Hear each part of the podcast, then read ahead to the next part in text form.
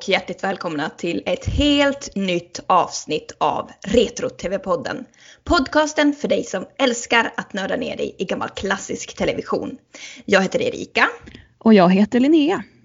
Och idag så ska vi prata om julkalendrar. Det Ja. är väl ett högst lämpligt ämne så här när vi har gått in i, i december. Ja, jag tycker det. Vad är din relation till december Linnea? Oj, jag, jag älskar ju julen och allt som hör till så att eh, jag tycker ju december är kanske den mysigaste månaden på hela året. Ehm, och, det, och julkalendern gör ju väldigt, väldigt mycket för att den sätter ju igång alltså hela den här nedräkningen på något sätt. Eh, upplever jag i alla fall. Mm, ja men helt klart. Jag älskar också december. Jag skulle kanske säga att jag älskar december och veckorna inför jul mer än själva julen. Eh, för den tycker jag kan vara lite, högtider överlag kan vara lite jobbiga för att eh, man blir så medveten om hur många av en släkt och vänner som har passerat och försvunnit. Så att eh, jag föredrar ju själva nedräkningen framför själva högtiden. Okej, jag förstår.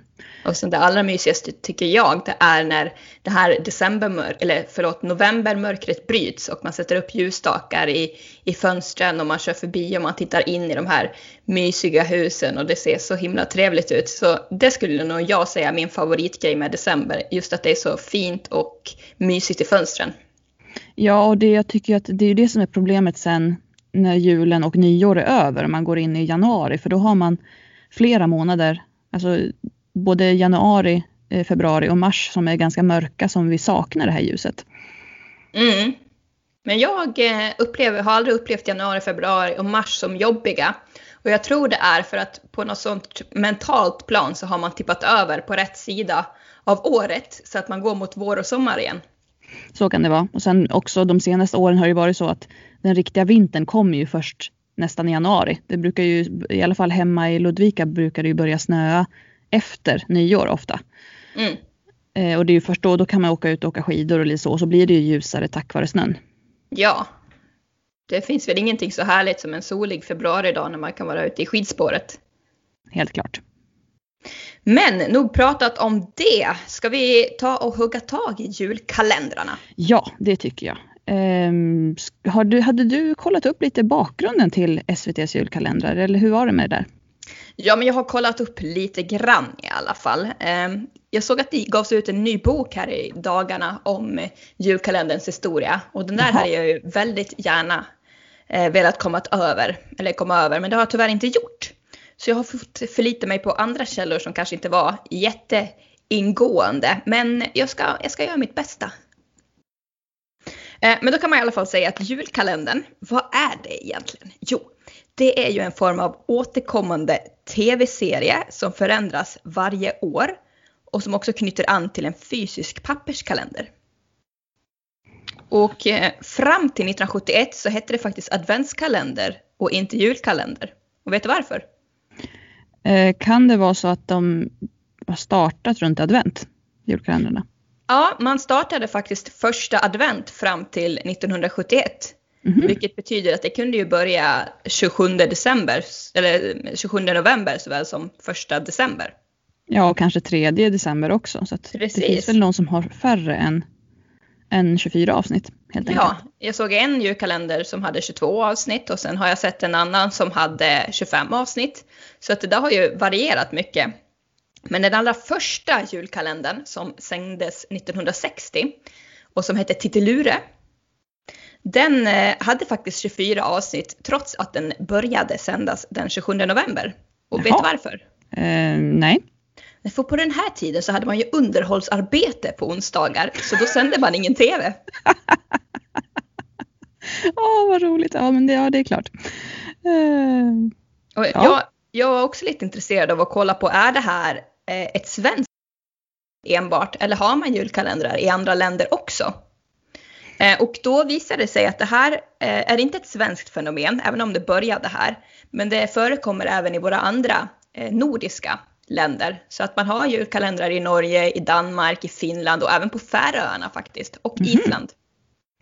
oj, för jag tän- tänker mig att Färöarna borde kanske inte ha den budgeten som krävs för att göra en sån här serie. Men det kanske de har då? Ja, det verkar som det. Eh, och liksom i Sverige, eh, som i de här andra länderna, så har ju många av de här julkalendrarna blivit riktiga klassiker. Och sådana som man samlas omkring både barn och vuxna, och vuxna då främst av nostalgiska skäl. Mm. Ja, men det är väl lite som det är här i Sverige också. Ja, och jag har försökt kolla på de här tidiga julkalendrarna och se om det går att utläsa någon sorts trend. Mm. Eh, Och det jag har kommit fram till det är att flera av de här första, i alla fall fram till 1966, så är det ganska mycket reportageform. Så Ja, det finns väl någon som heter eh, Lill-Stina på reportage va? Ja, precis. Eh, Den heter Lill-Stina på reportage i Storskogen. Aha, till och med. Ja, och den utspelade sig i en studio där Lill-Stina rapporterade om vad som hände i skogen. Det kunde vara, till exempel vara att det var bostadsbrist för björnarna. Och sådana Ja. saker.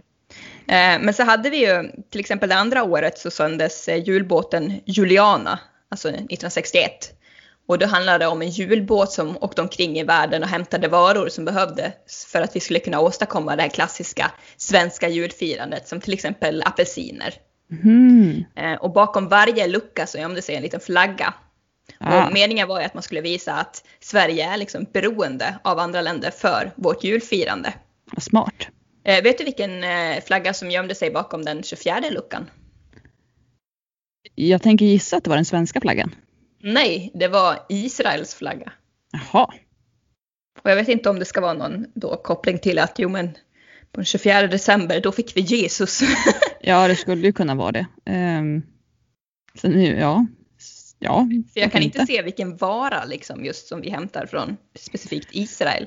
Nej, jag vet inte om, jag tänker att jag har, ingen aning om vilka länder de var i, i den här tv-serien eller julkalendern heller. Men jag funderar på om det, man kanske producerar någon krydda nere i Israel. Om man kanske producerar saffran eller så.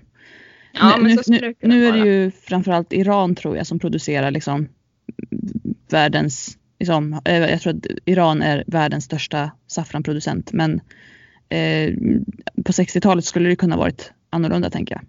Mm. Ja, det är svårt att säga. Eh, Man skulle vilja se den där, men tyvärr är det ju så här med de flesta tidiga julkalendrar, det vill säga de från sex- 60-talet, så finns ju väldigt eh, få avsnitt bevarade. Mm. Det är ett eller två stycken. Och många av de här har faktiskt lagts upp på öppet arkiv. Eller så har man sett små korta snuttar från dem i någon sorts eh, julkalenderspecial på SVT. Mm. Men eh, man har ju inte den här möjligheten att kolla på hela serierna och, och bilda sig en uppfattning. Utan man får ju egentligen läsa sig till handlingarna här. Ja, så är det. Ja, men 1965, 1966 så, så tycker jag att jag ser ett litet trendbrott. Mhm. Eh, 1965 så kommer farbror Pekkas eh, handelsbod. Mhm. Är det den med Carl Gustav Lindstedt? Nej, Pekka Langer. Pekka Lange. Men Carl Gustav Lindstedt har någon liknande funktion i någon av de andra tidiga julkalendrar. Undrar vilken det kan vara då. Undrar om sak samma. var den här. Nej, det är väl inte den här full fart till Tomteboda eller rakt spår till Tomteboda. Ja, det är möjligt. Jag kan, hitta, jag kan hålla på och fabulera här också. Det är möjligt. Men jag har för mig att, att Carl Gustav Lindstedt är med i någon av de här. Eh, det får vi kolla upp. Men eh, du kan ju fortsätta prata lite om, om farbror Pekkas handelsbod så länge. Ja, men precis. Eh, nej, men det handlar om, om farbror Pekka då, som driver en handelsbod och varje dag så kommer gäster på besök. Eh, så att den är lite mer fiktiv i formen. Men samtidigt så är det liksom gäster som har eh, nya spännande saker att berätta och eh, ibland så gör man själva, farbror Pekka själv besök, så han hälsar till exempel på i en sameby och sådana saker. Så att det finns ju fortfarande det här liksom reportageformatet på något vis. Eh, det är inte helt fiktivt. Mhm. Men sen 1966, då kommer ju det stora trendbrottet. För då kommer ju en småstad vid seklets början med en ung Ted Gärdestad i, i huvudrollen. Mm, ja, just det. Ja. Eh, och den här har jag faktiskt sett tre avsnitt av. Eh, för de lades upp på Öppet arkiv 2014 tror jag att det var. Eh, och det handlar ju egentligen om en, en liten hamnstad i, i seklets början. Eh, som har börjat industrialiseras eh, men där de här sociala orättvisorna fortfarande är stora. Och som jag har förstått det så är det just de här sociala orättvisorna som man, man vill belysa. Eh, och alltså avsnitten som sagt, men det är ju extremt svårt att bilda sig någon, någon större uppfattning om den här serien. Ja. Eh, jag vet ju att när jag såg titeln En småstad vid seklets början, alltså Det är, liksom, är ju perfekt för mig tänkte jag. Det finns Ja. inget mer perfekt än en småstad vid seklets början för Nej, och, och det låter ju som en väldigt, eh, upplever jag som en väldigt spännande julkalender också. Mm. Eh, för jag uppskattar ju de här när man visar hur, eh, hur man firade jul förut och så. Så att det Ja. finns den här kopplingen bakåt. Men av de avsnitt jag såg då så tyckte jag inte att det var så det var inte så mycket gammaldags julfirande och sånt där utan det var mer att ungarna hängde på torget och typ kastade snöbollar på borgmästaren och sånt där. Jaha, ja, okej. Ehm, så att jag var inte jätteimponerad av det lilla jag såg för att det kändes också väldigt, eh, väldigt, väldigt kul- kulissigt. Ja. Eh, jag läste exempelvis att man hade sågspån som snö, eh, vilket inte gjorde så jättemycket för att det var ju svartvitt. Men eh, nej, den här kulisskänslan är liksom lite för påtaglig för att jag ja. ska kunna ta den här serien på, på allvar. Å andra sidan så växte man ju själv upp och såg eh, När karusellerna sover som också är extremt kulissig och det tänk- tänkte man inte alls på på den tiden. Nej, det är sant. Eh, det här med Carl Gustaf Lindstedt insåg jag att han eh, dyker upp i Gumman som blev liten som en tesked. Ja, gud ja. Jag Faktiskt. trodde det var eh, något annat du refererade till. För han är ju... och, och, och i den och i Broster Broster. Så jag Ja. måste ha blandat ihop det här med jag undrar om inte jag har blandat ihop det med att hans son spelar den här eh, barföreståndaren i, i Pistvakt. Och att jag fick för mig då att Carl Gustav också hade en liknande funktion i Farbror Pekkas handelsbod. ah, jag förstår, jag Ehm, förstår. Men, Men på tal om Gumman som blev liten som en tesked. Eh, den kom ju året på 1967 och slog Ja. igenom med buller och brak. ja, och den har väl på något, satt, på något sätt satt liksom riktmärket för hur en julkalender ska vara. Mm. Ja, alltså den blev ju sån enormt stor succé. Jag läste att eh, den sågs av en halv miljon barn och två miljoner vuxna. Oj, och det är på 60-talet också. Mm, precis. Visserligen hade man ju bara en kanal, eh, om inte tvåan hade lanserats än. Så att eh, det fanns ju inte så jättemycket att, att välja på. Men ändå, det var ju en stor skillnad mot, mot tidigare julkalendrar. Ja, precis. Eh, och den här som sagt satte ju spår av hur man, hur man ville eller hur man gjorde julkalender därefter och den här eh, julkalendern blev ju så populär att man valde att reprisera den på 70-talet också.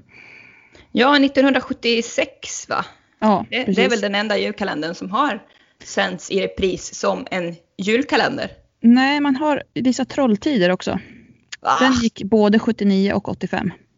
så nära också. Jag Ja, tänkte, det här är ju så nästan tio år emellan. Men Ja. Trolltider är bara sex år emellan. Ja, det måste vara, alltså den måste ha varit så enormt populär. Och sen om jag ser över liksom, de andra eh, julkalendrarna som gick tidigt 80-tal så kan jag tänka mig att det kan ha varit många som krävde, eh, krävde tillbaka just Trolltider. För om vi har 80-talet så har vi efter Trolltider, för den gick 79, så kom ju Det blir jul på Möllegården. Eh, Mm. som också var någon sån här, visade hur man firade jul i äldre dagar. Mm. Eh, Stjärnhuset med eh, Siv Rud och Johannes Brost. Mm. Och sen kommer Albert och Herberts julkalender. Eh, Lille Löj och Änglaljus i Strumpornas hus. Och 1984 kommer Julstrul med Staffan och Bengt. Ja, ja, det är väl inte de starkaste korten kanske. Nej precis, och jag tänker också efter den här Julstrul med Staffan och Bengt så är det ju också så att det är ju inte som en traditionell julkalender utan det är ju mycket eh, liksom de som personer som står i fokus och Ja, vad de precis. hittar på och har för sig. Och, anti- och nu gissar jag också, men antingen var det så att det var så många som krävde tillbaka Trolltider för de tyckte att den var så bra. Alternativt också att SVT kanske inte hade särskilt mycket pengar att lägga ner heller. Så kan det ha varit. Samtidigt så är det ju så att SVT, alltså, jag gissar att en ganska stor del av budgeten går till just julkalendern för att det är en sån viktig serie som de gör varje år. Eh, så att det, jag tycker det låter lite eh, Ja. Alltså märkligt tänker, att det skulle vara så. jag tänker att julkalendern ändå inte borde kosta så mycket att eh, producera. För genom historien så har det ju varit, det har inte varit fantastiska produktioner så att säga. Det har inte Nej. varit fantastiskt kameraarbete och inte alltid fantastiskt skådespeleri och inte fantastisk scenografi och, och sådana Och saker. inte fantastiskt manus heller. Nej, så jag, jag tänker att det ändå är liksom en, att det inte kostar för mycket att göra. Det är ju inte Melodifestivalen man måste ha liksom 1800 kameramän och jättemycket ljus och och hur mycket medarbetare som helst. Utan man klarar sig med ett hyfsat litet team tänker jag. Ja, jo eh, så är det men, väl. Men du får knyta tillbaka till Teskedsgumman. Har du sett den? Jag har inte sett hela. Jag har sett några avsnitt eh, mm. här och där, men inte hela serien. Eh, jag gav mig på att titta på första avsnittet igår, för jag har nämligen inte heller sett den. Och jag menar, hela första avsnittet står, består i stort sett av att Birgitta Andersson sitter på en stol och pratar in i kameran. Ja. Och det där tycker jag känns som någonting som var ganska vanligt eh, ja, men i tidigare julkalendrar. Eh, och eh, man, själv så börjar man ju skruva på sig för man vill ju att någonting ska hända. Mm. Man är så extremt ovan med de här sluten som, eller med de här inledningarna som börjar så långsamt. För att man är så indoktrinerad med det här att någonting ska hända på första sidan som får en att vilja se vidare eller läsa vidare. Ja, och det, det är ju så. Idag så är ju julkalendern knappt en kvarts långa avsnitt. Mm. Eh, och ser man tillbaka på de här äldre, de är ju ofta nästan en halvtimme långa. Så det är klart att det behöver inte hända lika mycket heller. För man har liksom all den här tiden att spela på. Eh, och när man kommer till de här mer modernare julkalendrarna då måste man ju trycka in saker för att det ska bli någon liksom fortskridande i handlingen. Mm. Men så kan man säga också att de här tiderna har ju varierat väldigt mycket så de allra första julkalendrarna var ju bara korta inslag i andra program. Ja, ja så är det. Eh, jag har faktiskt inte heller sett hela, hela Gumman som blev lite som en tesked, vilket är en smärre skandal egentligen, för sånt, man ska ju ha sett den. Ja. Eh, däremot har jag sett eh, tv-serien från 1973 i färg. Ja, just eh, två avsnitt av den. Bland annat när Teskedsgumman ska köpa någon sorts pipa av Margareta Krok och när Meta Belander vill riva något ungdomshus och grejer. Mycket, mycket spännande. Jag hade den på VHS. Såklart. Eh, men sen efter då den här stora succén så 1969 så kommer Hercules Jonssons storverk. Ja, av Tage Danielsson. Ja men precis. Eh, och jag vet inte, har du, du som är Tage Danielsson-fan ändå. Eh, har du sett den här? Eh, nej, det har jag inte. Eh, även om jag uppskattar eh, Hasse och Tage väldigt mycket så har jag inte hunnit se hela deras repertoar. Och det här är ju en av dem som ligger kvar att se. Mm lite skandal kan man väl tycka, men å andra sidan är det ju skönt att ha någonting kvar också. Att man ja, inte bara betar, har betat igenom allt utan att det finns någonting kvar att titta på. Du gör inte som jag, att när jag upptänker någonting så betar jag igenom allting på typ två veckor. Ja, nej. Jag, jag blir eh, besatt. Ja, eh, jag eh, kan, kan, sitta och se, om det är en tv-serie till exempel, några avsnitt i rad och sen så eh, tappar jag lite suget och så tittar jag på någonting annat emellan och så. Ja, det där är imponerande. Jag blir ju som totalt uppslukad och lever och andas de här serierna. Eh, och det enda jag tänker på på nätterna är dem. Och, nej, jag, är, jag har en besatt, eh, besatthetspersonlighet tror jag. ja.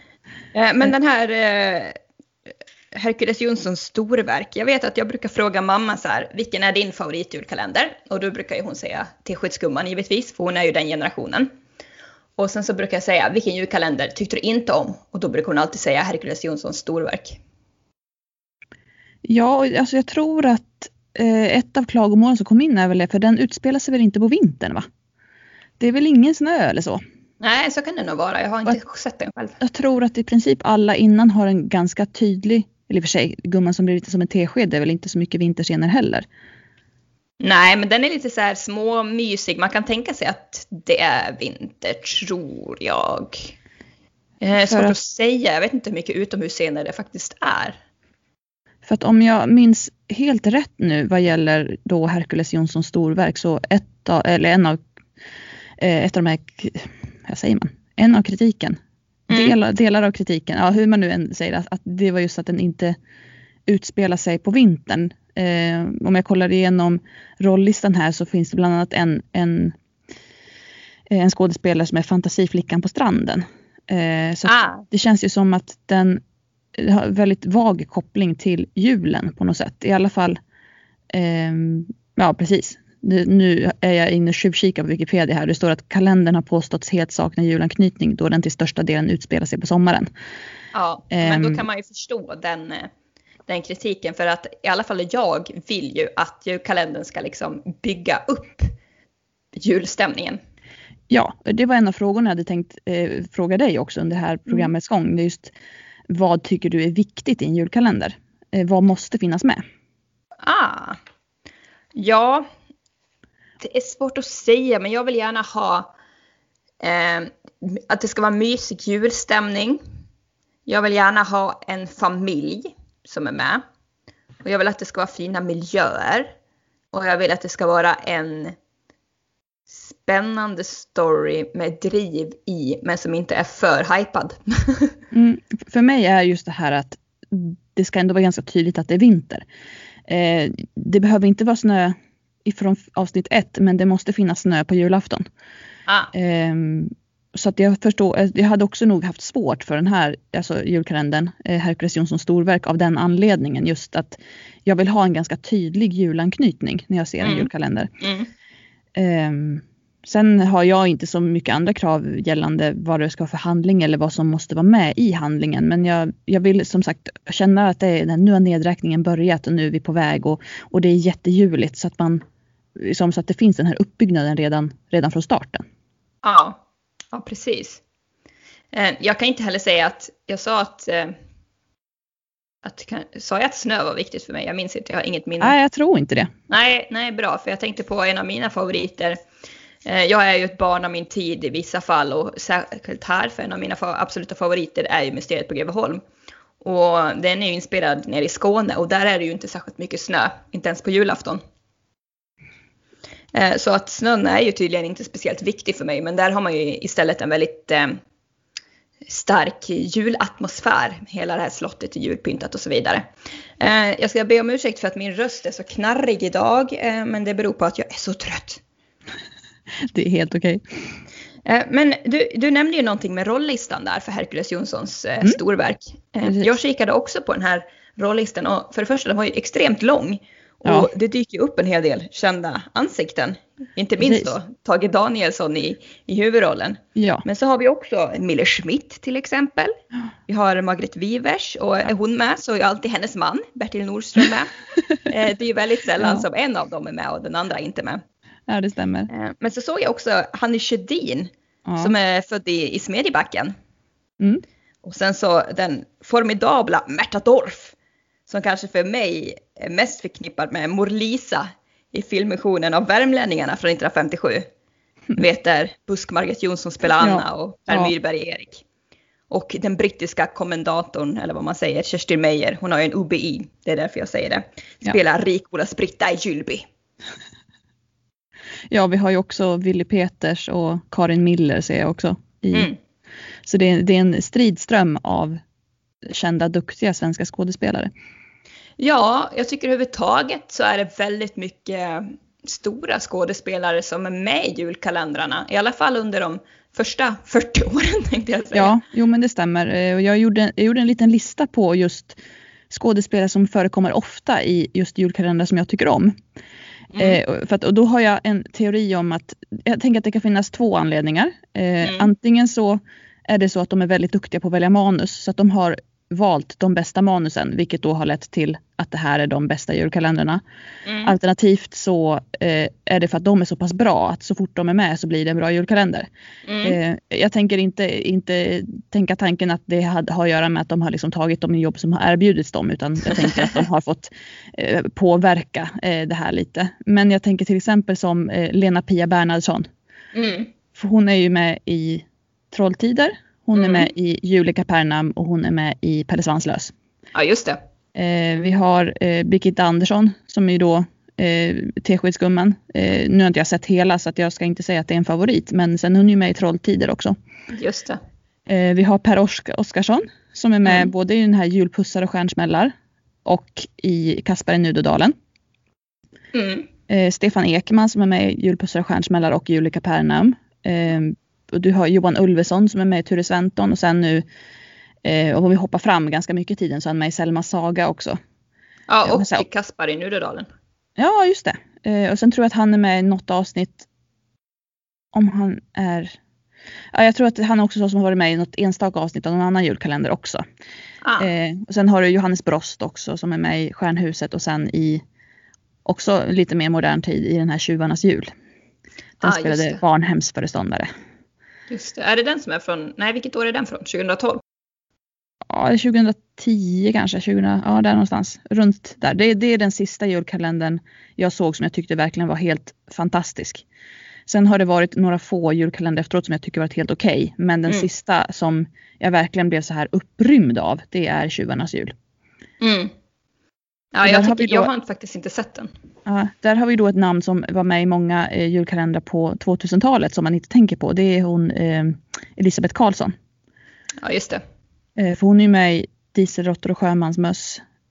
Hon är med i, vad heter den då, En riktig jul?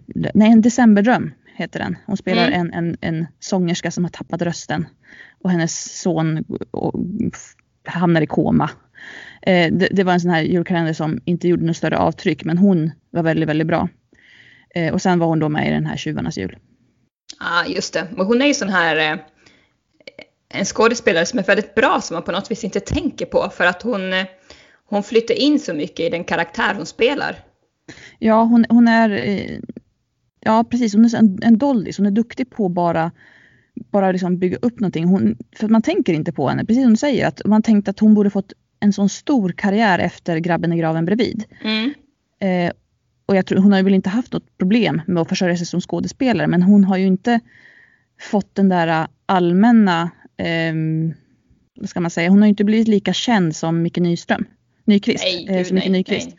Inte i Eh, närheten. Sen kanske hon inte vill det heller, men eh, det säger ju lite om, för Micke Nyqvist var ju ändå, även, även när han spelade eh, så snälla roller, men när han spelade skurkar så var han ju ändå en viss typ av skådespelare. Mm. Eh, och, och satte ett avtryck på ett visst sätt. Men Elisabeth Karlsson är ju precis som du säger väldigt, väldigt duktig på att bara smälta in i rollen så man inte tänker på att, att det är hon. Men precis.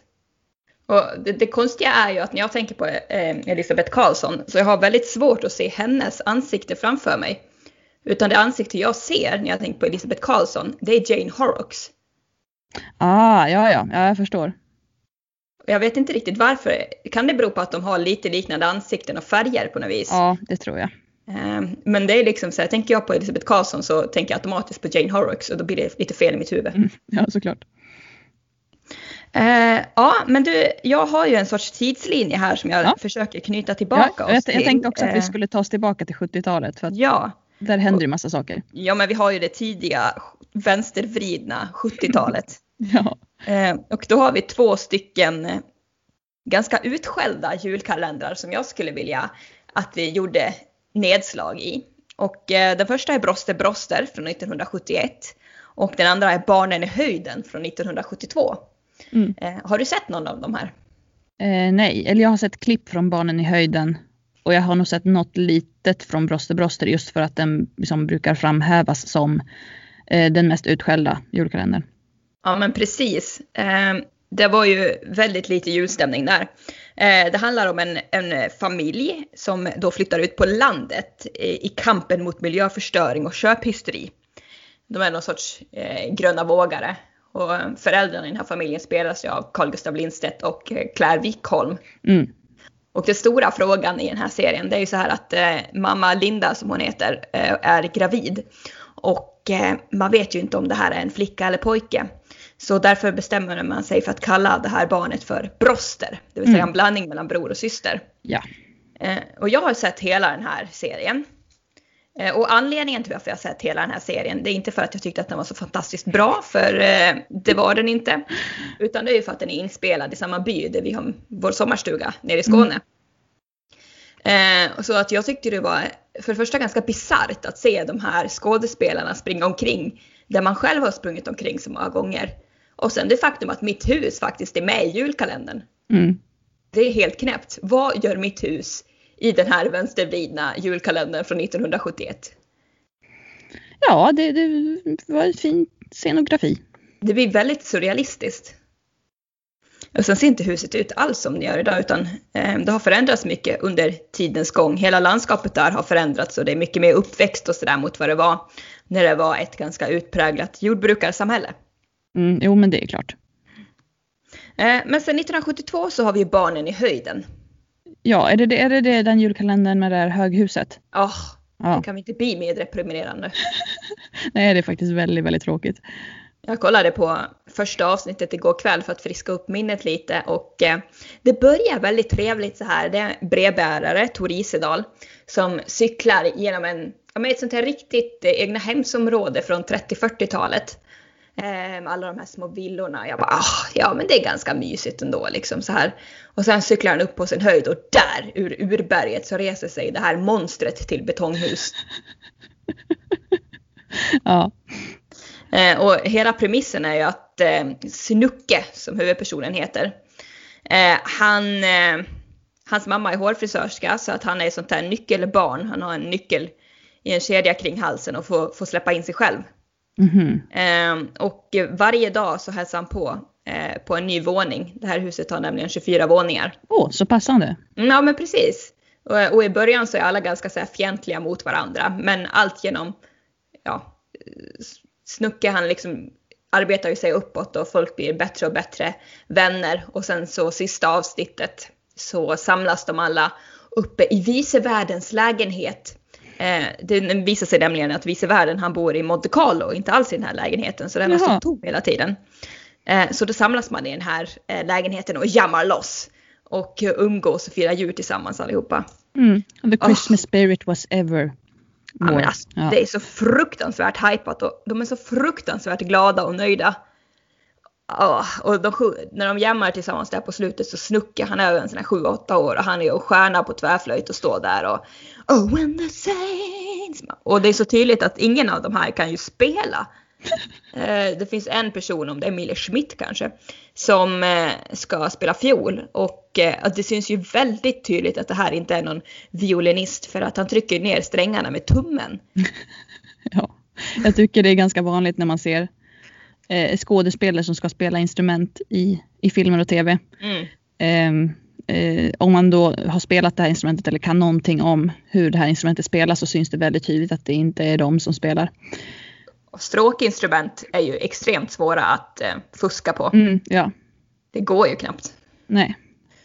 Men 70-talet eh, för mig också när jag liksom kollade igenom vad som gick. Det känns som att här, för det är ju ingen nästan av de kalendrarna som går på 70-talet som är någonting som man pratar om.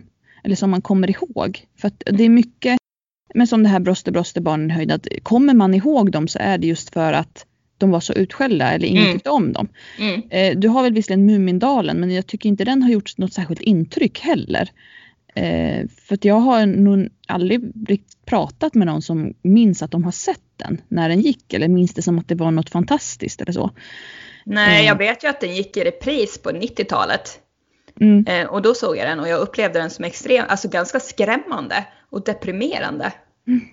Eh, det var inte alls mysig, även om den ska vara prisad, prisad av, eh, av pressen och sånt där så, Mm. så eh, är det absolut ingenting som jag upplevde som speciellt inspirerande att se. nej, och sen har vi, för det som händer efter Mumindalen som kommer 73, det är ju en kalender som heter Rulle på Rullseröd. Har du Ja. hört Nej, talas om den? jag har hört talas om det men jag har inte sett någonting och vet inte vad den handlar om. Eh, och sen kommer Långtradarchaufförens berättelser med Beppe Wolgers. Eh, Alltså, och den har jag också man- bara hört talas om. Hur kan man ens döpa en julkalender för barn till en långtradarchaufförs berättelser? Ja, ehm, ja, det är en bra fråga. Ehm, men sen kommer då 76, då kommer den här repriseringen av Gumman som blev liten som en tesked. Och 77, då gör man en julkalender på fem myror är fler än fyra elefanter. Ehm, men det man gör då, det är också att man har tagit alla avsnitt från den serien som gick 73 74 och klippt liksom om dem och lagt till då lucköppning med, med Magnus, Brasse och Eva Fruktansvärt trist. egentligen både 76 och 77 så är det ju repriser. Mm. Eh, vad man ska säga. Och sen, sen kommer din favoritkalender 78 Erika. Den med Oj. Julius julskötare med Björn Skifs. Nej! Åh. Alltså så många, alltså jag gillar ju Skifs men så många lågvattenmärken efter varandra. Ja, men det, den, är ju helt, den- den, den är ju helt intetsägande den julkalendern. Ja, Eh, för att vi var det du och jag som började titta på den förra året. ja det var det. Eh, och han väl fram till typ avsnitt 9, 10. Och sånt där. Men den är så, den, jag tycker den är så enormt fattig på julkänsla överhuvudtaget. Eh, för den, den utspelas ju på den här scenen med den här kulissen med de här olika eh, lägenheterna. Säga. Det är en kuliss som ser ut som ett hus. Eh, och Björn Skifs han är någon slags vaktmästare gissar jag att han ska vara. Mm. Och går runt och, och, i varje avsnitt så liksom, man besöker väl en ny lägenhet eller det öppnas en ny lucka på det här huset av något slag. Men det finns ju ingen sammanhängande handling. Eh, det finns ju ingenting särskilt som händer med de här lägenheterna, de här, de här personerna som bor i varje lägenhet. Och varje avsnitt så börjar Björn Skifs sjunga helt spontant. Ja, alltså det helt är, opassande. det är timmar av lidande. Och det, jag tycker det är så synd för att hela premissen är ju jättebra egentligen. Och man hade kunnat göra massa grejer av dem. Det, det känns som att det här hade, varit en, hade kunnat bli en eh, mer julig och kanske mer eh, en, en variant som, som griper tag mer än barnen i höjden. För det är ju en liknande egentligen det här att det är olika delar av huset som Mm. är dagens lucka.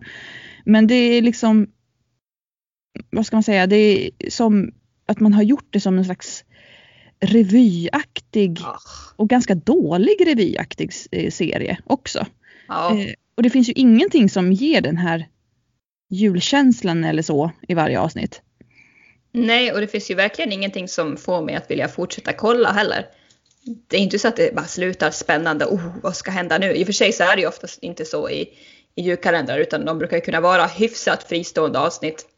Men eh, nej, nej. Det, nej, det där är inte för barn. Nej, Det här har man producerat för, för vuxna som vill se någon trevlig julårs, eller julårs, det var konstigt namn, eller ord. Någon sorts trevlig eh, revy så här inför jul med, Mm. med Björn Skifs. Nej, Ja. nej, nej, nej, den där går bort. Nej, jag tycker att det är ju flera sådana julkalendrar som kommer sen under 80 och lite början på 90-talet också som känns mer som att de är riktade Alltså mer mot en vuxen publik. Även om det är tydliga inslag som är riktade för barn så är det mer ett, ett vuxet upplägg. Mm. Eh, det, det är alla de här, dels som bygger på eh, en, en vuxenserie som Albert och Herberts julkalender. Mm. För den, eh, visserligen det kanske var en familjeserie som man såg den, liksom, alla generationer som bodde hemma tillsammans. Men det känns ju fortfarande lite konstigt att göra en julkalender av Albert och Herbert. Ja, Egentligen, det är som att vi skulle ta en annan, en, vilken serie skulle vi kunna ta idag?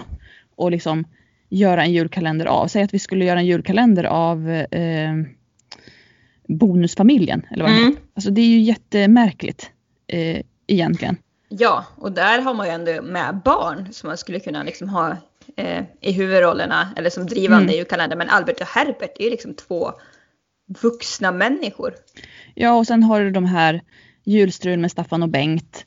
Ja. Och Kurt Olssons julkalender som kommer 1990 va. Mm. Och sen 92 kommer Klasses julkalender med Klasse Möllberg. Mm. Och det är ju, de här julkalendrarna, de är ju några av dem är direktsända för att man har massa tävlingar och, och barn kan ringa in Mm. eller så ringer programledaren ut och så. Men det, man har ju, jag tycker man har tappat mycket av det som egentligen Mm. Eh, och det var väl det också som var kritiken mot den här eh, historieätar-julkalendern som gick för några år sedan. Mm. Eh, också det att, att det är ingen sammanhängande berättelse eller saga. Nej, precis. Men det är så himla kul för i Sunes jul så, så gör man ju liksom, man ger ju de tidiga julkalendrarna en liten känga. För när Anna har fest så ska ju Sune prompt se på julkalendern. Jag ska se på julkalendern! Eh, och så slår han på julkalendern och då är det ju Sunes skapare, heter de Sören Olsson och eh, Eh, Anders Jakobsson. Ja, precis. Som eh, då har den här julkalendern. Eh, Och de här två vuxna männen då sitter då och leker med apelsiner. Och det är liksom julkalendern. Och det här känns ju som att det faktiskt är en, en känga tillbaka till 70-talets eh, Ja. TV men också till de här kalendrarna på 80-talet då det var liksom vuxna män som, eh, som hade de här Ja. ganska intetsägande julkalendrarna. Ja, precis. Eh, men om vi, om vi går tillbaka just till eh, Julius julskötare, eller den hette egentligen julkalendern. Alltså Mm. de hade ju inte ens en titel till den här Nej. julkalendern med Björn Skifs. Den hette julkalendern. Supertrist. Men därefter kommer ju Trolltider. Ja, och det var väl för väl. Ja, för där på något sätt har man ju hittat tillbaka till, till det som eh, som många anser är en julkalender. Mm. Exakt. Och jag Eh, tycker och att det här är är väldigt bra. Ja, den här gillar ju du starkt. Eh, vad är det du gillar med den här så mycket? Eh, Egentligen hela, hela handlingen och alltihop. Jag tycker att det är, för även om det inte är någon direkt julstämning heller, i och med att det handlar om, om folktro och väsen och så. Eh, Men det är ändå, ja, det, det är någonting med hela musiken av Björn Isfält och, och handlingen och jag gillar ju det här med, med liksom häxor och tomtar och troll och sånt. Eh, Mm. Och sen är det ju fenomenalt skådespeleri. Ja, det är det verkligen. Vilka är det vi har i huvudrollerna? Det är Birgitta Andersson. Och Eva Eh, Rydberg Eva som de Rydberg. här syskonen. Eh, um, t- nu håller på, för de har ju både sina vanliga, vanliga små trollnamn och de här fina namnen Daisy och Ja, just eh, ja, mycket de Kleva, något- ja, Kleva och kan det vara Kleva och Tova eller något sånt. Något Eh, sånt. och sen blir det Daisy och eh, nu ska vi se här. Samantha! Daisy och Gloria. Just det. Just det. Eh, men det är Birgitta Andersson och Eva Rydberg. Mm. Och sen eh, som häxan och fen, alltså häxan Mara och fen Dorabella, så har vi då Lena-Pia Bernhardsson som vi har nämnt. Men också Siv Malmqvist. Mm. Och det tycker jag är lite kul för Siv Malmqvist har väl inte gjort jättemycket, eller hon har gjort en del skådespeleri men jag tänker mig fortfarande henne främst som en sångare. Mm, ja men det gör man ju. Jag tror hon, eh, just i den där perioden så skådespelar hon en hel del. Hon var ju med i Jönssonligan där också. Ja just det, ja det är sant. Eh, och sen har hon ju gjort en del på scen också. Hon spelade ju Mm. Pippi Långstrump på om det var Göta Lejon och sånt på 80-talet. Sen Mm. senare också. Eh, men det är ju fortfarande främst som sångerska hon är känd. Ja. Eh, och det är så roligt då att hon gör en sån genuin eh, skådespelarprestation i julkalendern. Mm. Eh, man kan inte, just det, då när jag ser det då, då, då tänker jag mig inte henne som sångare utan då tänker jag att men hon är ju skådespelare precis som Lena Pia eller Eva Rydberg eller så. Ja. Så måste man ju också säga att både Siv och eh, Lena Pia har ju tacksamma roller. Ja, Eh, Det är ju inte de svåraste rollerna att spela. Eh, Jag skulle Nej. säga att Birgitta Andersson och Eva Rydberg har ett, ett svårare jobb för de är inte lika liksom definierade, deras karaktärer. Nej, det är sant. Eh, samtidigt är det ju så att eh, eh, Mara och Dorabella byter ju skepnad med varandra via Ja. alltså, eh, Gloria och Daisys eh, hopkok där. Eh, och så de blir liksom Marabella och Dora och det är ju alltså det är så fantastiskt roligt. Ja, det är det Eh. bästa med hela serien tycker jag. Men sen andra, vi har ju Stig Järrel också. Ja. Inte Ja. att förglömma. Precis, och det här blir så som det blev för mig när vi såg du vet Mark Urells i Vadköping när Edvin och Ulf Brumberg var med i samma Mm. serie. Här blir det också så här fel i huvudet på mig. För Stig Järrel, han, ska, han, liksom, han hör ju hemma i, i 40-talsfilmen. Eh, och sen så dyker han plötsligt upp här med de här moderna skådespelarna och man bara Ja. "Ah, vad är det som händer? Ja, det blir jättekonstigt. Framförallt för Ted Åström spelar ju Kotte också. Ja, Och det är nog framförallt där jag tycker att generationsskillnaden blir- känns konstigt. ja, för Ted Åström är så tydligt liksom 70-tal för mig. ja, absolut. Eh, Sigge Fürst är väl med också? Ja, han är det här bergatrollet eller vad man ska kalla det för. Som är med i slutet mot serien. Och det är häftigt, jag har alltid gillat Sigge. Ja, och Håkan Särner, för, icke att förglömma, som Vätten. Just det. Eh, men just jag tror att det som fascinerar så mycket med Trolltider för mig, det är just det här introt av Björn Isfält. Ja, jag håller med. Eh. Det är fantastiskt fint. Mm, man liksom sätter an stämningen direkt. Eh, eh, nu ska jag väl rätta mig och säga att musiken gjordes av både Björn Isfält och Lasse Dahlberg och jag vet inte riktigt vem som gjorde vad, för det var ganska mycket sånger med i, i serien. Men det här introt måste vara Björn Isfält för att det är så jag tycker det är så tydligt isfältskt. Eller vad man Ja. ska säga. Det, det håller jag helt med om.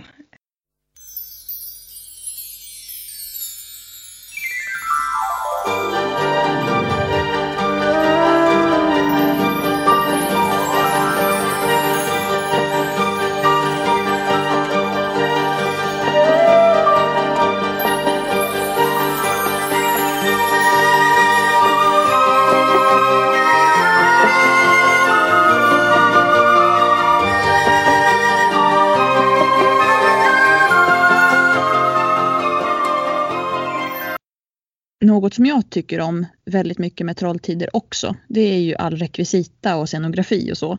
För de här små trollen, eh, de är ju kanske en decimeter långa. Det ser vi när de är i samma bildruta som en människa.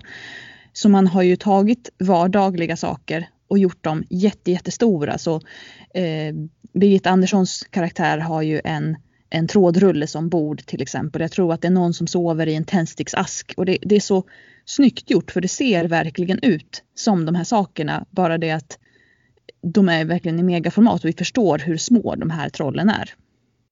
Ja, alltså jag håller helt med. Det är fantastiskt. Alltså jag tänker att man snålade några år där på 70-talet och sen så bara push, så slog man på rejält för att det här måste ju tagit sån tid att tillverka allt det här och det måste ha varit ett jättestort team som gjorde det. Ja, absolut. Um, nej, det är verkligen imponerande. Det är väl kanske den mest imponerande scenografin vi någonsin sett i en, i en julkalender. Ja, och, och bara det att manuset är skrivet av eh, Maria och Camilla Gripe. Ja, det gör ju sitt. Eh, det är lite gripig känsla över det hela, även ja, om det inte är lika mystiskt det. som det brukar vara. Eh, det är ändå lite, lite mer lättförståeligt tycker jag. Ja, jo det är det. Det är väl kanske Camillas insats också för att jag tycker ju det är främst Maria Gripes böcker som är så här märkliga och det saker inte riktigt hänger ihop. Jag har ju läst några av Camilla Gripes böcker som barn och de var betydligt mer eh, betydligt lättare att hänga med i och så. Okej. Okay. Jag har inte läst någonting av Camilla men jag har ju läst lite om Maria och som sagt så himla bra premisser men sen tappar jag det alltid mot slutet. Jag, liksom, ja. jag förstår inte eh, vad det är som händer. Hon lyckas aldrig knyta ihop säcken i slutet. Nej, det känns som det. Eller så är det att slutet går över ens liksom, eh, horisont på det viset. Man fattar inte. Nej, nej, jag tror att det, jag tror att det är hon som inte lyckas. Jag, ja, ja, nej, nej, inte att du, jag, inte att det, nej, nej, nej. nej, men så kan det mycket väl vara. Ja, och jag tänker att man har också läst mycket av det här som liten och att då eh, kanske man inte liksom förstod helheten eller vad det var hon ville åstadkomma. Eh, och att man kanske skulle få en helt annan upplevelse om man läste hennes verk i, i vuxen ålder. Ja, jag, jag har ju gjort det. Jag har ju läst Blåsarens barn som vuxen. Okay. Eh, och jag upplever att det är många trådar som inte får någon riktig eh, eh, liksom upplösning eller vad man ska säga. Att det, det, att det är vissa saker som nämns men inte förklaras. Och det, ehm... Okej, okay. Maria mm. skulle ha behövt ett eh, Excel-ark. Ja, lite så. eh, men om du, är vi klara med Trolltider kanske? Ja men jag tror det. Jag tror mm. det. Sen kom ju 80-talet och där är det ju eh, jag skulle säga ganska många lågvattenmärken ändå. Några riktiga så här, fullträffar men rätt mycket som man inte minns. Ja, och som inte har... finns kvar i liksom det kollektiva medvetandet heller. Ja, vi har väl lilla Lille Luj och Änglar just där i, i början av 80-talet, mm. 83 eller något sånt där. Ja. Eh, och för några år sedan, det kanske är 5-6 år sedan, så köpte jag hela den här julkalendern på DVD. Eh, och så såg jag den. Eh, jag tror jag såg alla avsnitt under ett dygn eller något sånt där samtidigt som jag hade ganska hög feber. Och jag bara det här, det här är bra. Det här är bra. Och sen så har jag sett den utan att jag hade feber och tänkte vad är det här? ja, alltså det är ju väldigt surrealistiskt. Ja, ja, det handlar om två stycken strumpor som bor i en byrålåda med sina föräldrar. Och de här strumpbarnen är ju strumpor. Mm. Medan föräldrarna är, eh, är människor. Ja. Fast de är strumpor. Ja. Eh, Syster Yster och Lillstrumpa. Ja men precis. Mm. Eh, och ja men alltså den har ju sina fascinerande delar men det är ju väldigt, väldigt, väldigt märkligt. Mm, jo det är det. Eh, en annan julkalender från tidigt 80-tal som jag tycker väldigt mycket om, som jag eh, uppenbarligen inte såg när den gick, men sen har sett, de måste ha repriserat den när jag var liten, det är Stjärnhuset. Ja, den gick i repris på 90-talet. Ja, med Siv Rud och Johannes Brost. Mm. Eh, och jag har ju sett den nu som vuxen också. Och det är ju, jag kan säga att det är en julkalender som inte skulle gå hem idag. För ja. varje avsnitt handlar ju om, eller de bygger på sån här grekisk mytologi för att förklara varför um, stjärnhimlen ser ut som den gör. Mm. Så det kan ju mhm. vara fyra avsnitt som handlar om Herkules till exempel eller så.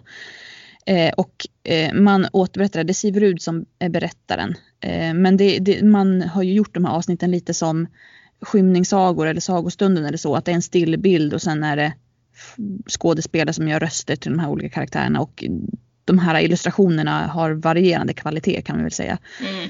Eh, så att det, jag och jag som älskade grekisk mytologi tyckte det här var jätte, jättebra. Men jag kan gissa att liksom, barn i allmänhet tycker att det här är ganska tråkigt.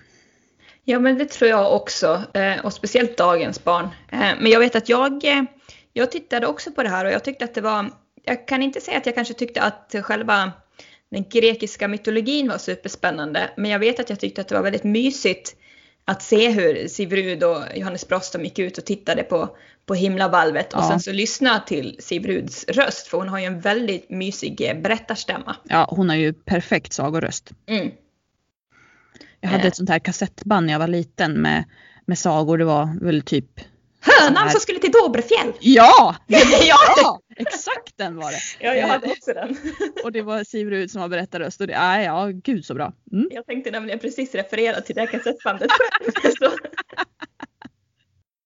Ja men det, alltså det bara ett kanonbra kassettband. Ja, jag håller med. Jag skulle vilja lyssna på det eh, igen. Ja. Det var riktigt bra. Eh, ja, nej men eh, det är ju ett eh, den var, den var fascinerande, även om jag kan förstå att den kanske inte var så omtyckt av barn i allmänhet. Eh, 1986 så har vi ju en av, en av våra favoriter. Ja, en riktig höjdare. Eh, som vi upptäckte förra året och som jag tror varken, no, eller ingen av oss hade väl hört talas om den Nej. egentligen. Nej, inte alls. Mm. Eh, och det är så synd för den är så fantastisk. Ja, julpussar och stjärnsmällar. Ja, precis.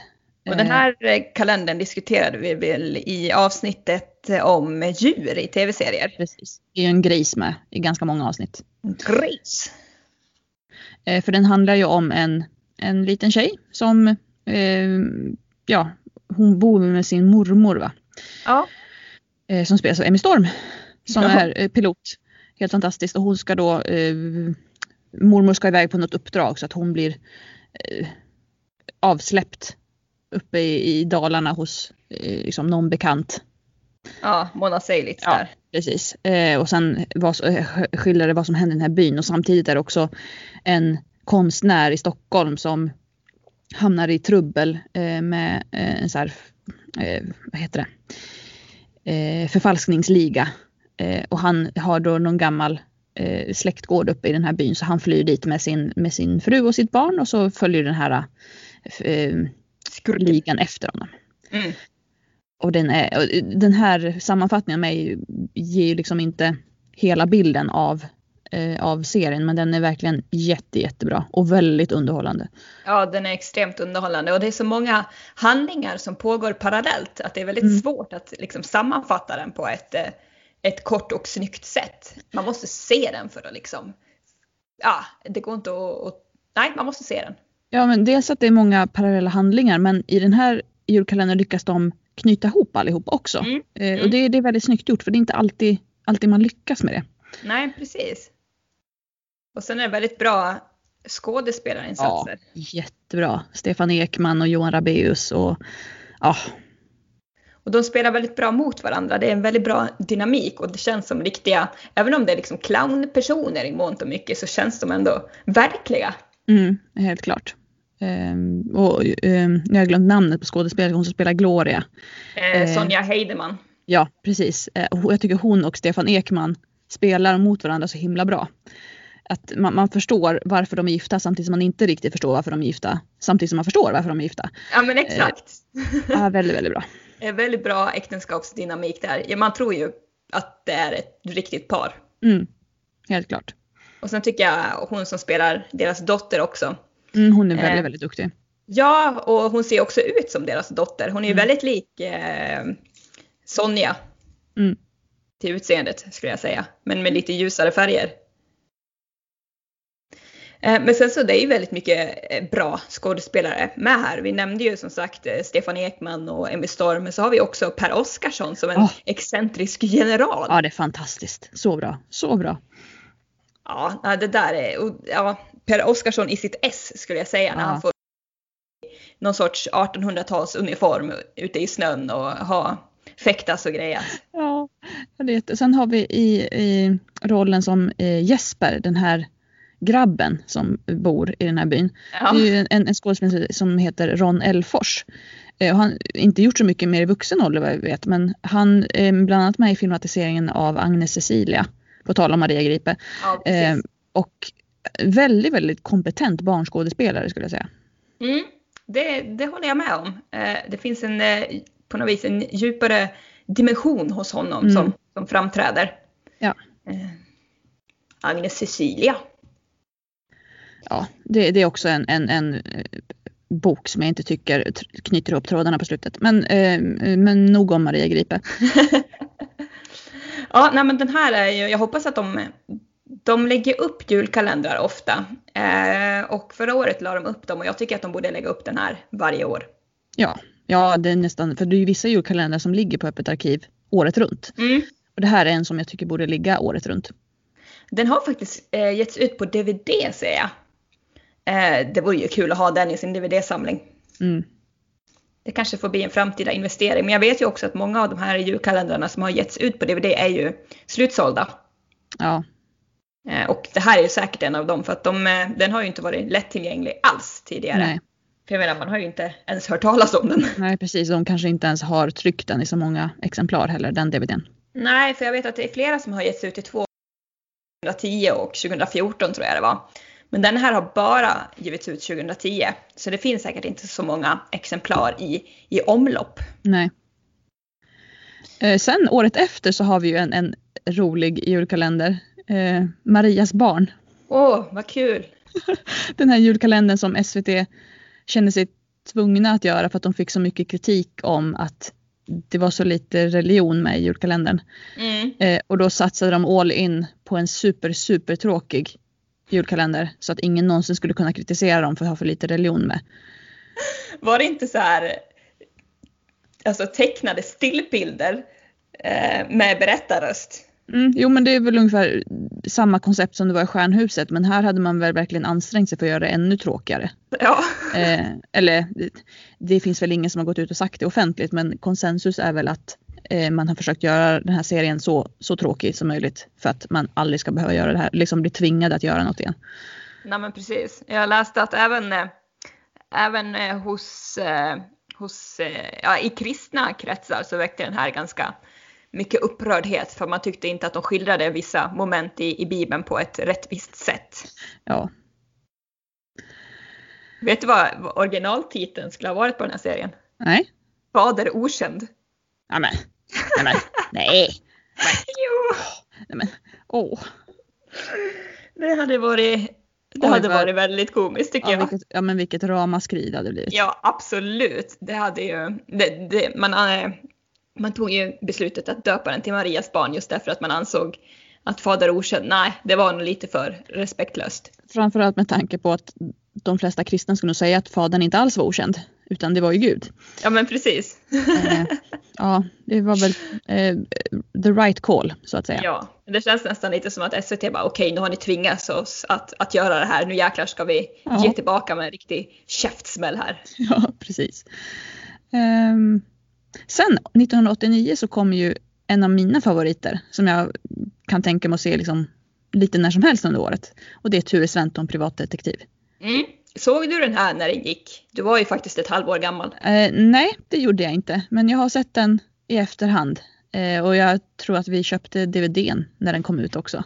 Ah. Eh, och den här är ju en sån som brukar ligga uppe året runt på Öppet arkiv också. Ja, just det. För att eh, den serien bygger på fyra av Åke Holmbergs böcker om Ture Sventon. Så det är, om det är sex eller sju avsnitt, Mm. Eh, ja, sex avsnitt borde det nog vara per bok. Och det är de sista avsnitten som är baserat på Ture Sventon i Stockholm, det vill säga den Ture Sventon-bok som faktiskt utspelar sig runt jul. Ja, just Så att, eh, det. är inte, det är väldigt lite julkänsla i början men sen kommer det hela julkänslan som finns i slutet. Ah. Eh, men jag älskar ju Ture Sventon också, jag har läst alla böckerna. Så att, eh, och jag tycker att Helge Skog är en väldigt bra tolkning av Ture Sventon. Ehm, så jag ser gärna om den här även när det inte är jul. Här har man ju också en, en fantastisk eh, skådespelarlista. Ja, ja herregud ja. Det är så imponerande dessa skådespelare man har lyckats få tag i. Och eh, i det här fallet så eh, har man ju kunnat göra det också i och med att man har använt fyra olika böcker. Mm. Så behövs det ju nya skådespelare för varje sektion. Eh, så att säga. Eh, så att du har ju då eh, Helge Skog, Nils Moritz, Lena Nyman och Johan Ulveson som är med i, om inte alla 24 avsnitt, så näst, åtminstone nästan. Eh, I och Mm. med att de återkommer i alla fyra de här berättelserna. Men eh, du har ju till exempel eh, Pierre Lindstedt som är oxen då. Och han är ju med i de första sex avsnitten. För det är de som handlar om när de är i Lingonboda. Och sen Mm. byter de ju och är i, i, i öknen. Och då är det ju några andra skådespelare med. Så det är därför har man ju lyckats slänga in väldigt mycket fler skådespelare kanske än vad man gör normalt sett i en julkalender. Ja, ja, en sån här lång rollista har man ju oftast inte i, i dagens julkalendrar. Nej, men det har vi Carl Gustav Lindstedt igen. Mm. Dyker upp som stadsbud. Ja. Han är en, eh, en väldigt... eh, Han dyker upp titt som tätt i julkalendrarna. Ja. Och det är trevligt för han är ju väldigt, väldigt duktig. Mm, det är han. Eh, Det här är en sån här julkalender som jag har inte sett eh, jättemycket av den. Eh, Även den här gick ju i repris på, på 90-talet. Mm. Eh, Och då tittade jag på den. Men jag vet att min mamma har en väldigt så här, eh, varm relation till den här julkalendern. För att eh, när den här gick så var ju jag, ja vad var jag, två och en halv månad eller något sånt där. Eh, Så hon var ju hemma med mig. Mm. Och då brukade hon och jag sitta och titta på det här på, på morgnarna. Så Ja. att hon eh, tänker ju, eh, ja hon har ju, hon tycker att det är väldigt mysigt liksom, Ture Sventon. Såklart. För hon tänker tillbaka på den, den tiden.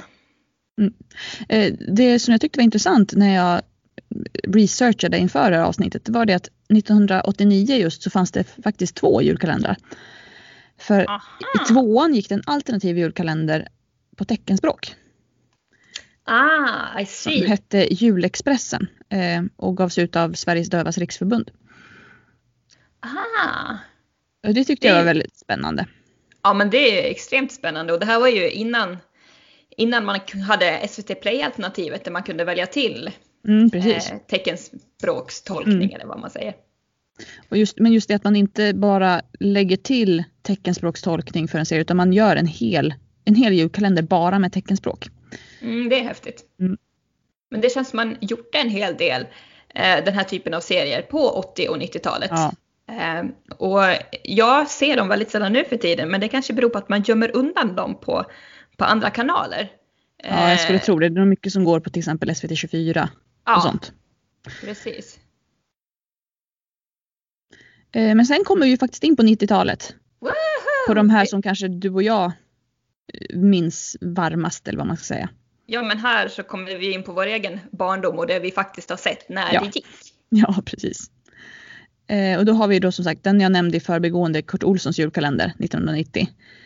Eh, som jag inte sett och nog inte kommer se för jag är inte jätteförtjust i Kurt Olsson. Men hans kompis Arne från Ludvika då? Ja.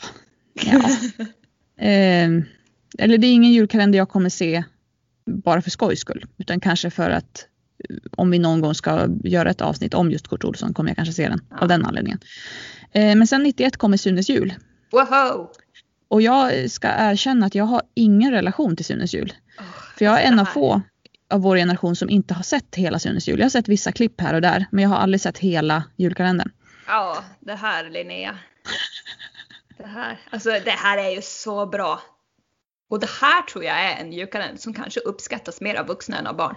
Ja, eh, och framförallt så är det ju, det är ju inte framförallt Sune eller Håkan som är grejen, utan det är ju pappa Rudolf. Ja, alltså Peter Haber. Han, är, han är ju i sitt S här. Ja, jag tänkte precis säga det, att det, ja, det är verkligen hans roll på något sätt. Ja, gud. Nej, men jag tycker att det är, hela den här julkalendern är så jäkla rolig och välspelad och det är så många situationer man håller på och skrattar ihjäl sig. Jag vet att jag brukar ofta, eh, Håkan han brukade skylla, om det var typ, om det, ja men de bakar pepparkakor och plötsligt har stora delar av degen försvunnit. Och alla tittar ju misstänksamt på Håkan.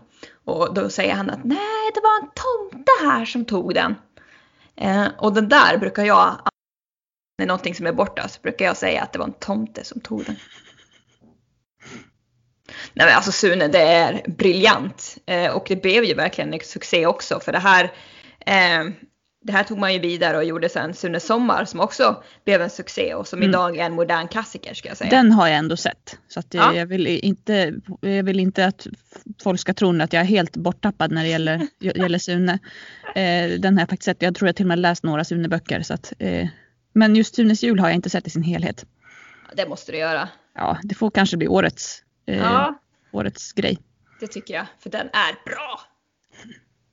Eh, sen året därpå, då kommer den här klassisk julkalender. Ja. Eh, eh. och ja, nah. jag har inte sett någonting från den. Inte jag heller. Jag tror utifrån när jag läser beskrivningen tror jag inte att det är något jag skulle uppskatta att se så här i efterhand heller.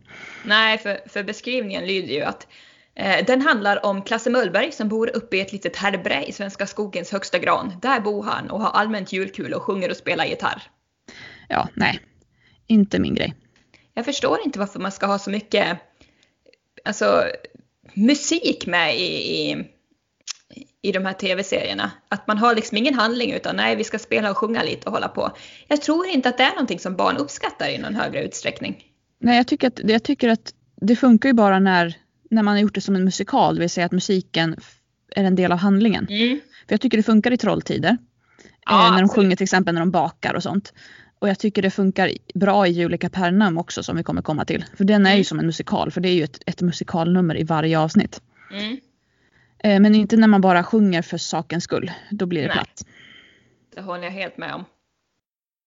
Eh, Tomtemaskinen från oh. 93, är det någonting som ja, det du har sett? En av mina favoriter. Ja det är det. Ja jag tycker den är helt fantastisk. Sen ja. har jag, eh, alltså jag säger att jag såg den ju när den gick, då var jag fyra år gammal. Eh, och sen har jag sett bitar av det som vuxen och jag är inte helt säker på att jag skulle tycka den var lika fantastisk nu. För att den är ju, det är ju som sagt lite långsammare tempo än vad vi är vana vid och det är framförallt Ingvar Hidvall och Ika Nord, alltså Petson och Findus och deras samspel. Eh, så det är ju mycket långsammare tempo än vad vi är vana vid nu men eh, det är en sån här julkalender som jag håller väldigt varmt om hjärtat. Mm, ja, Ika Nord är ju väldigt rolig som Findus. Mm. Ehm, jag har inte sett eh, så mycket av den här och jag minns den inte heller från när jag var liten. Ehm, men jag vet att jag såg första avsnittet här för något år sedan och eh, reagerade på den mycket märkliga klippningen i början. Ja, jo den är märklig och det är lite sån här, oh vi har den här specialeffekten, vi slänger in den. Mm. Eh, så att, eh, ja, det, men det är, man får tänka att det är lite charmen med 90-talsserier också. Jo, absolut. Eh, så är det och eh, det är väldigt många som pratar varmt om, om tomtemaskinen så det här har väl blivit lite av en sån som, ja men från tidigt 90-tal som, som många tyckte om då förutom eh, Sunes jul. Mm, precis. Och sen kommer den här Håll huvudet kallt. Woho! Ja den minns jag inte alls. Nej, eh. den här tyckte jag väldigt mycket om av någon anledning. Eh, och eh, det är, när man pratar med andra så det verkar som att det är ingen som minns den. Jag har inga minnen överhuvudtaget. Eh, vilket är konstigt jag har ju minnen av tomtemaskinen. Ja. Eh, men inte den här. Ja men den här eh, tyckte jag väldigt mycket om och jag minns när de sände sista avsnittet att jag var så extremt deprimerad. Eh, Redan då som ja, femåring. Ja. För att jag tänkte att oh, det var sista gången jag fick se det här. Det kommer aldrig komma en lika bra julkalender. Eh, typiskt mig att tänka så. V vad handlade den här kalendern om? Ja, alltså jag har för mig att den utspelade sig i Bohuslän och att eh, det handlade om en, eh, en pojke som hade en mössa som han hela tiden gick och blötte i sjön för att hålla huvudet kallt. Mm-hmm. Men eh, som sagt, det är väldigt fragmentariska minnen jag har hos den, av, den här, eh, av den här serien. Eh, men jag har för mig att han hette Eddie, han pojken, och att han eh, bodde hos, om det var sin mors, moster och morbror eller faster och farbror där i, i Bohuslän. Eh, och sen att han, eh, hans föräldrar något sånt där hade dött eller något sånt där. Så det var ganska mycket ångest i den här serien. Mm. Ja, okej. Okay. Ja, eh, men därefter kommer ju min absoluta favorit genom alla tider, nämligen Jul i Kapernaum. Mm. Eh, då är den här som handlade om att det var ovanligt varmt eh, i Kapernaum. Det var liksom en stad Eh, och det var ovanligt varmt och det kom ingen snö eller så. Och så var det någon legend om att eh, det var en ond, ond kung som hade eh, låst in en stjärna i underjorden. Så det var då en föräldralös flicka som hette Amanda som tillsammans med en riddare som hette Viktor. Det var lite töntigt men eh, i alla fall. De skulle då ner i underjorden för att släppa den här stjärnan fri så att den kunde komma tillbaka till himlen. Eh, och det var väldigt, väldigt spännande. Eh, och det som jag inte mindes för, eh, det är att den här är en musikal. Så sen när jag såg det här igen som vuxen så upptäcker jag att de sjunger ju i vartenda avsnitt. Det är ju en, en musikallåt i vartenda avsnitt. Eh, vilket är lite roligt men jag hade helt glömt bort den biten för att just handlingen var så pass stark. Ja, det är ingenting som jag minns heller. Eh, alltså jag minns ju serien men jag minns inte musikalbiten. Mm. Eh, men har jag fel när jag, tänker, alltså, när jag tänker på Julika Pärnholm så tänker jag att det är en stad i slutet av 1800-talet. Eh, eh. För tittar man på den här eh, Lena Pia Bernhardssons roll, faster vad hon nu heter, så är hon klädd i liksom ändå någon sorts 1800, sent 1800-tals outfit. Ja, alltså det, det sägs ju uttryckligen och de spelar ju inte på att det ska vara en viss tid heller på det sättet. Jag tror att det är liksom lite, man kan nog läsa in lite vad man vill i, i omgivningen och så för att även om mycket kanske av scenografin och precis som du nämner kostymerna eh, antyder att det är i slutet på 1800-talet så mm. det är inget man spelar på. Det, det nämns inte i repliker eller så heller. De pratar framförallt inte som de skulle ha gjort då heller. Så att det, det är ingenting som nämns explicit. Okay. Så. Um, det, det, som är roligt med Julie Kapernaum också att här återkommer vår kära vän Björn Isfält. För det är han som har gjort ledmotivet till Julie Kapernaum. Ah. Och han är ju ett geni, Björn mm. Ja. Och här har vi också Stefan Ekman. Icke ja. att förglömma. Som, vad heter han, Alfred Kloppstock. Kloppstock, ja. Mycket bra. Och Lena Pia Bernhardsson. Så att det här återkommer många favoriter. Mm. Eh, nej, men den här minns jag också att jag tyckte väldigt mycket om när den gick. Eh, och att jag även då blev deprimerad och tänkte jag kommer aldrig få se en sån här julkalender mer. Nej, och sen så kom Mysteriet på Greveholm.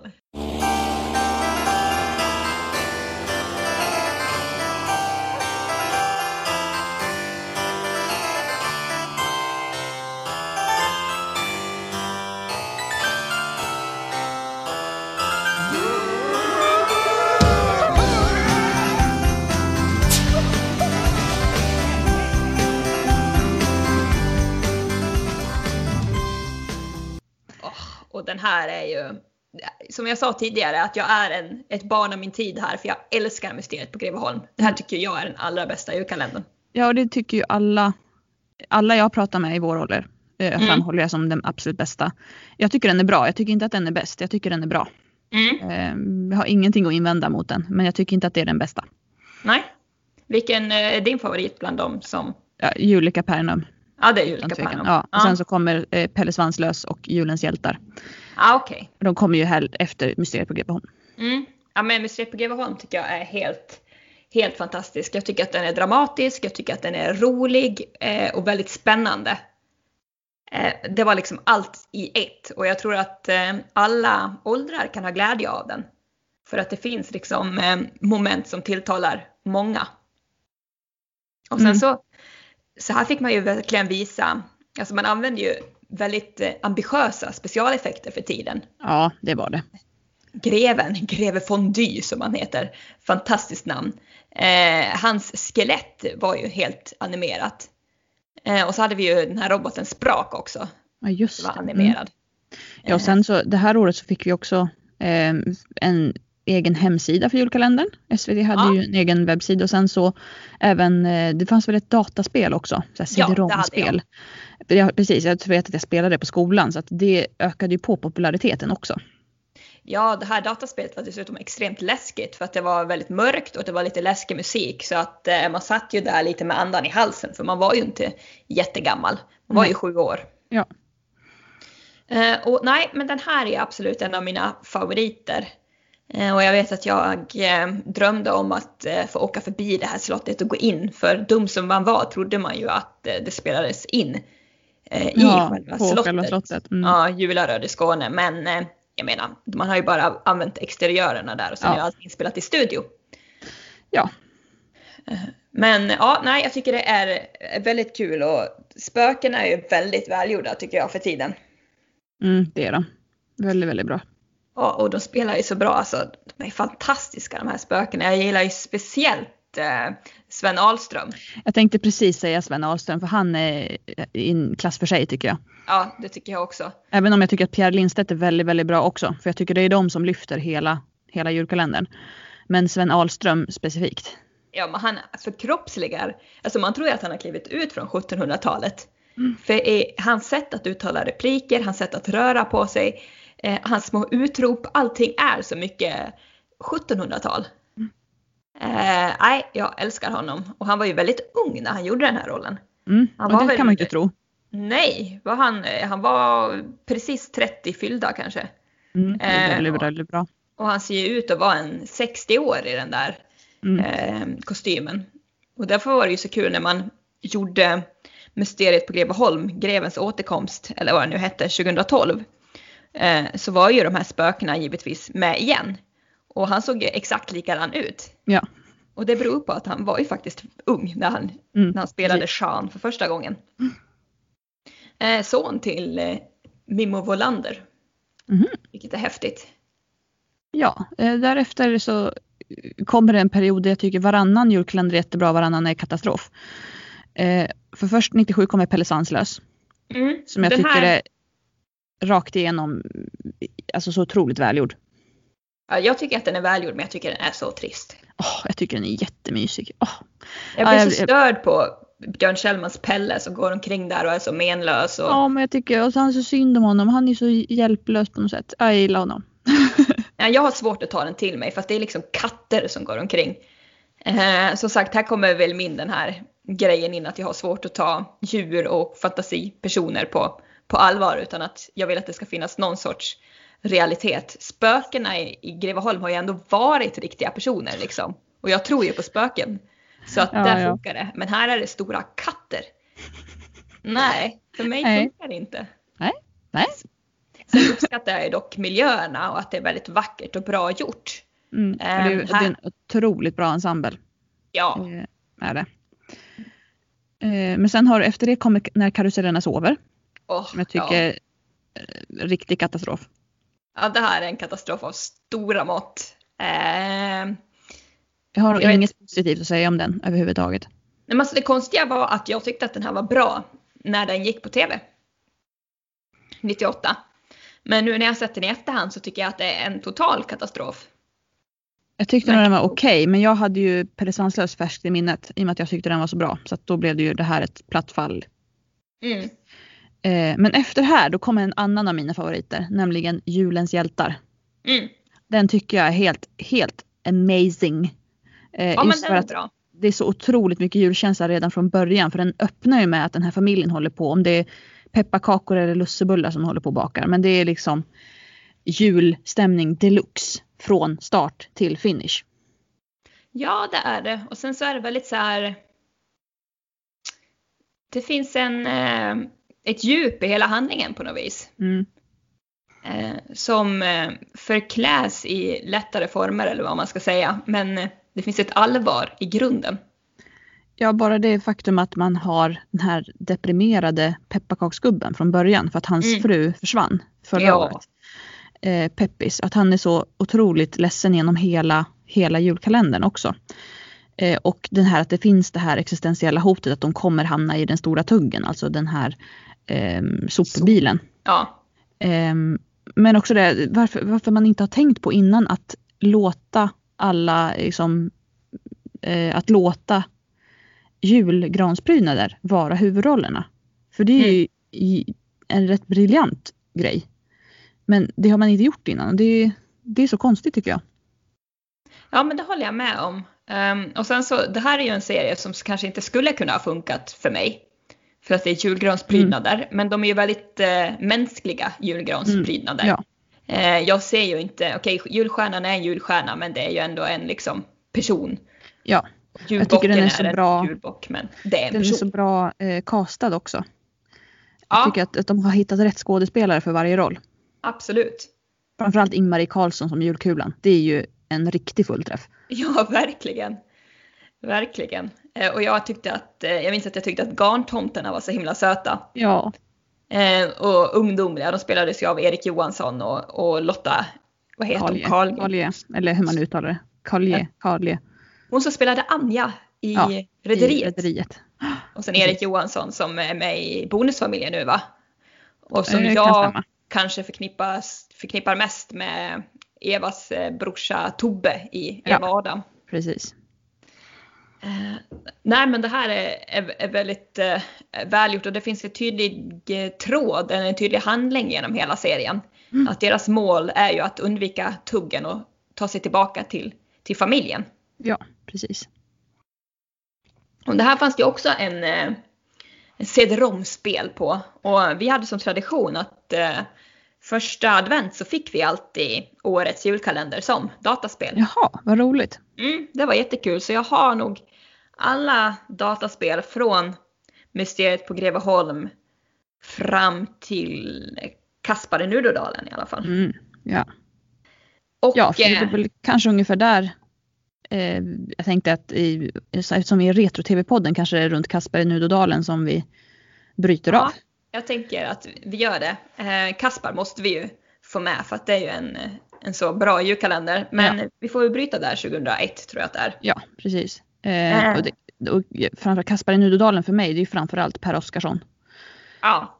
ehm, i hans roll. Och det, det har jag tänkt på överlag, att de julkalendrar som lever kvar hos mig, som jag minns med, med värme, det är, eh, det är ju framförallt Stjärnhuset, Ture Sventon, Tomtemaskinen, eh, Julie Kapernum, Pelle Svanslös och Julens hjältar. Och alla de här, med undantag från Julie Kapernum, har ju vuxna i huvudrollerna. Mm, det är Eh, intressant. Och eh, Kasper i Nudodalen är också en sån som jag inte tycker är lika bra som de andra men som jag verkligen tyckte om och det är också tack vare Per Oscarsson. Eh, för att alla de senare, i princip alla de senare julkalendrarna så är det ju alltid ett eller två barn i huvudrollen som man följer. Mm. Och jag undrar om man inte missar, eller potentiellt missar en massa bra historier bara för att man har bestämt sig för att det ska centreras runt barn.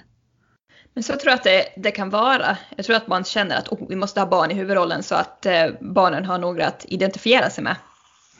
Ja, jag tror att det är så man tänker också. Jag tror att det är eh, ehm, Jag tror att det är felaktigt tänkt faktiskt. Ja, jag tror också det. För det var inte så himla viktigt att ha en person i ens egen ålder att identifiera sig med. I alla fall inte Nej. för mig. Utan Nej. det var liksom historien som var det viktigaste. Att det var spännande och att man drogs in i den. Ja, och som sagt, som när jag såg, eller Kaspar i Nudodalen gick ju 2001, då var vi Mm. 12. Men det är fortfarande inte Kaspar jag minns, utan det är ju just Per Oscarsson. Eh, Ja. Det var han som var det viktiga. Samma sak, om jag tänker tillbaka på Mysteriet på Greveholm så är det precis som vi nämnt Sven Ahlström och Pierre Lindstedt, men även Anna-Lena Brundin som mamman. Mm. Jag, jag tänker ju inte tillbaka på, vad heter hon, Lillan? Den, Lillan, ja. Trots att hon egentligen var nog mest i, liksom närmast i vår roll. Det är inte så att jag tänker tillbaka på henne för att jag identifierade mig med henne utan jag tänker tillbaka på de vuxna rollerna. Mm. Jag skulle ändå säga att ehm, Ivar och Lillan där för mig är ganska, ganska viktiga. Eh, men de eh, backades ju upp av en mycket skicklig eh, vuxen skådespelarensemble. Och som sagt, det är nog, nog viktigt att, att de vuxna faktiskt får ungefär lika stor plats som, som barnen. Men Kaspar i Nudodalen i alla fall, det utspelar sig i en, i en liten by i norra Sverige som heter Nudodalen. Och handlar om lille Kaspar som bor tillsammans med sin morfar Per Oscarsson i ett hus. Och det som jag verkligen gillar med Kaspar i Nudodalen, det är att jag tycker att det känns så mysigt den här lilla byn. Mm. Och alla de här personerna som, som bor där. Eh, man stöter ju på en hel del lite märkliga originalpersoner eh, som spelas av fantastiska skådespelare. Jag menar, vi har ju självaste Gunnel Lindblom i, i rollen som den här lite mystiska Isabelle. Mm, precis. Ja, vi har ju Sven Wollter också och Leif André, Johan Ulveson. Eh, så det är Har, Harriet Harriet Andersson. Andersson. Precis, ja precis, just det. Man har ju Så det- halva Bergman, eh. Bergman-stallet här. Ja, precis. Ja, den här gillade jag och dataspelet var väldigt, väldigt, väldigt välgjort. Eh, det var ju 3D-animerat eller vad man ska säga. Eh, och väldigt modernt kändes det för sin tid. Och jag vet att jag spelade i många år efteråt. Mhm.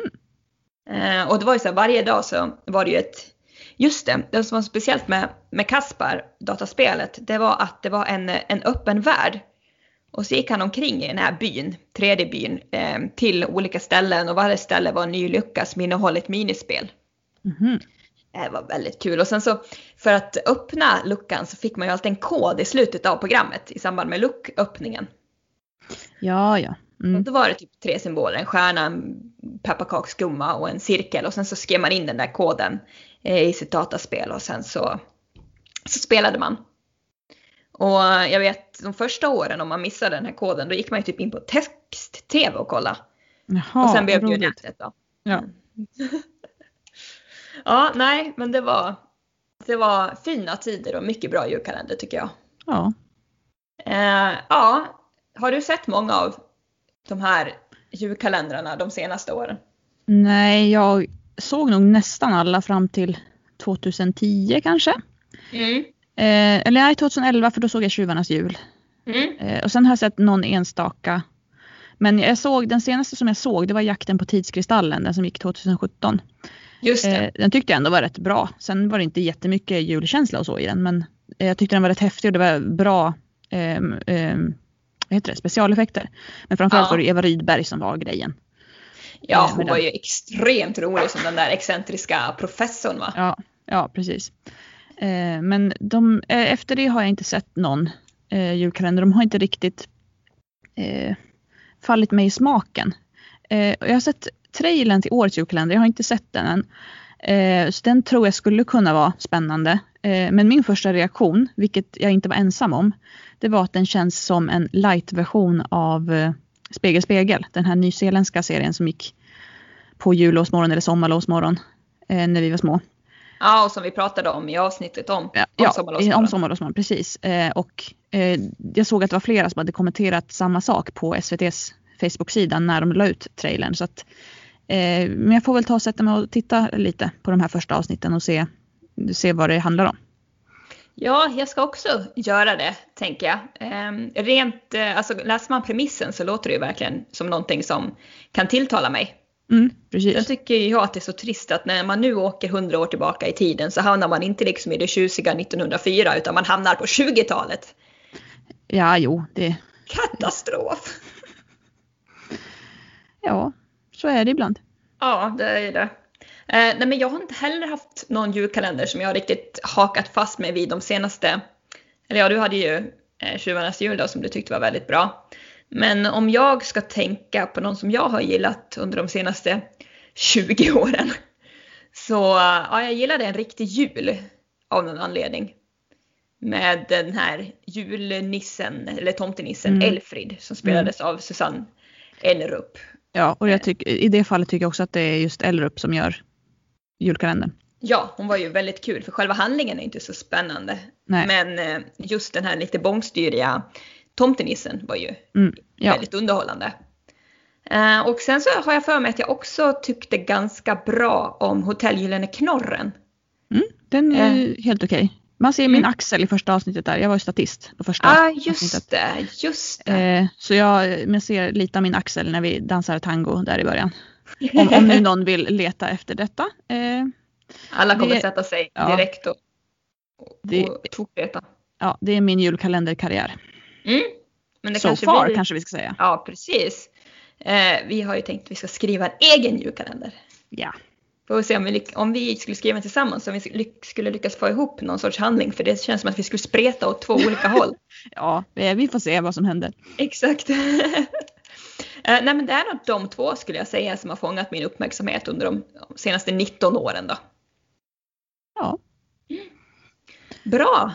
Men du, det här blev ett långt avsnitt. ja, det blev väldigt långt. Vi får se om alla, ni som fortfarande är kvar, ni ska ha en eloge för att ni orkar lyssna på så här länge. Eh, men ja, det får väl kanske vara slutordet då. Ja, jag tror det. Ja, Och eh, nästa avsnitt som är det sista för den här säsongen så eh, ska vi prata om något eh, helt annat. Ja precis. Men eh, vad det blir, det avslöjar vi inte riktigt än. Nej, precis. Och eh, vi har en Facebook-sida och en Instagram så att man kan gå in och eh, likea och följa oss. Och man får jättegärna skriva kommentarer om det är något särskilt ni vill att vi pratar om. Ja, precis. Då tackar vi så mycket för idag. Hej hej! Hej då!